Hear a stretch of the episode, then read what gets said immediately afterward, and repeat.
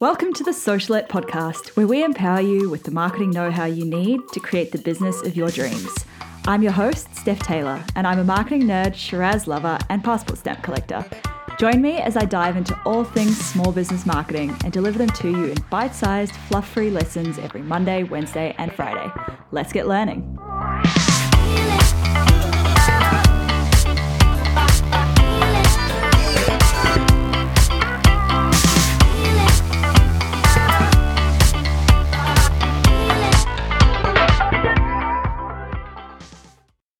Welcome to the Socialette podcast. This is episode 17 How do I promote my opt in? In the last couple of episodes, we looked at creating a free opt in or lead magnet and writing and automating a nurture sequence, which is the sequence of emails you send someone once they've opted in.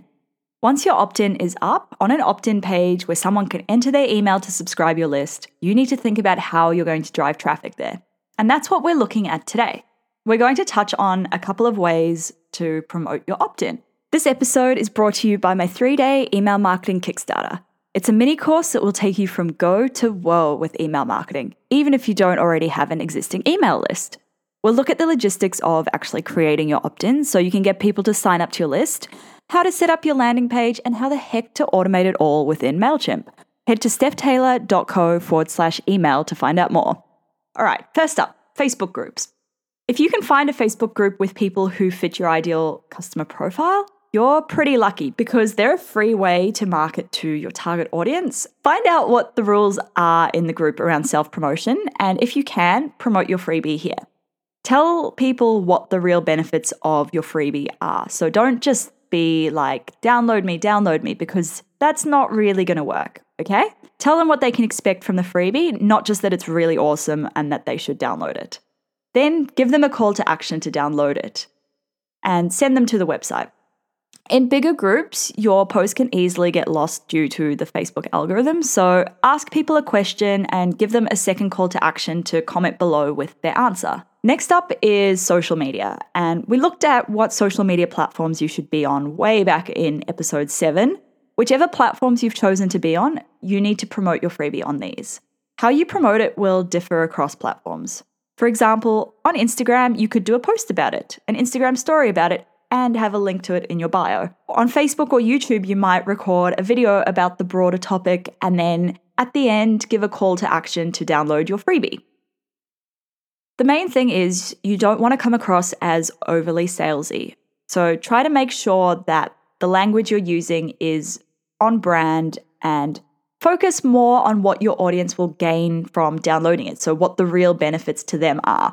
Like what's what problem is it solving or what expected result can they get from it? Next on the list is paid ads.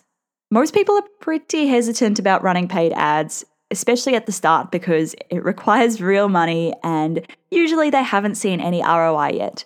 And that's fair enough. But done correctly, paid ads can help you grow a big email list full of potential customers or clients fairly quickly, even if you don't have an existing audience. Now, I'm talking Facebook ads here, not boosted posts, and we'll cover the difference about these a little bit more in the very near future. I'm also talking about Pinterest promoted pins, LinkedIn ads, Google AdWords, whichever floats your boat and whichever you feel most comfortable in and you think your audience are most present on, or a combination of the above. I mean, if you're willing to invest in multiple different paid ad sources, by all means, go ahead. The art of most paid ads lies in the copy and the targeting, or in the case of AdWords and Pinterest promoted pins, in the keywords that you choose. I don't recommend just diving in and setting up an ad without thinking about who you're targeting or what you're going to say or what you're trying to achieve. Think about the strategy behind it. Facebook ad strategy is something we will look at in a couple of weeks' time, so make sure to hit subscribe so you don't miss it.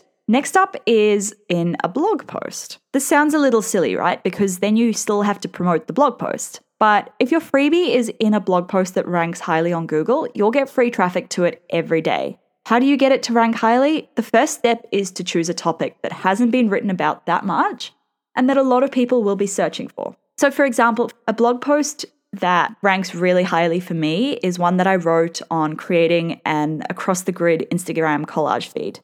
This article alone adds 50 people to my email list every day without me spending a cent to promote it. You won't rank number one overnight or even in the top 10 overnight, but over time, you'll start to move up slowly.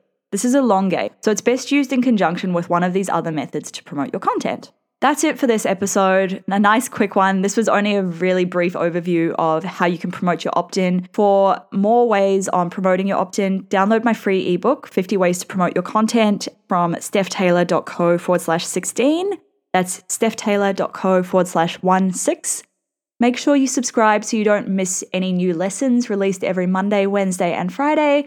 And please, if you've enjoyed this episode, make sure you leave a rating and review in iTunes. It means a lot to me. Thanks.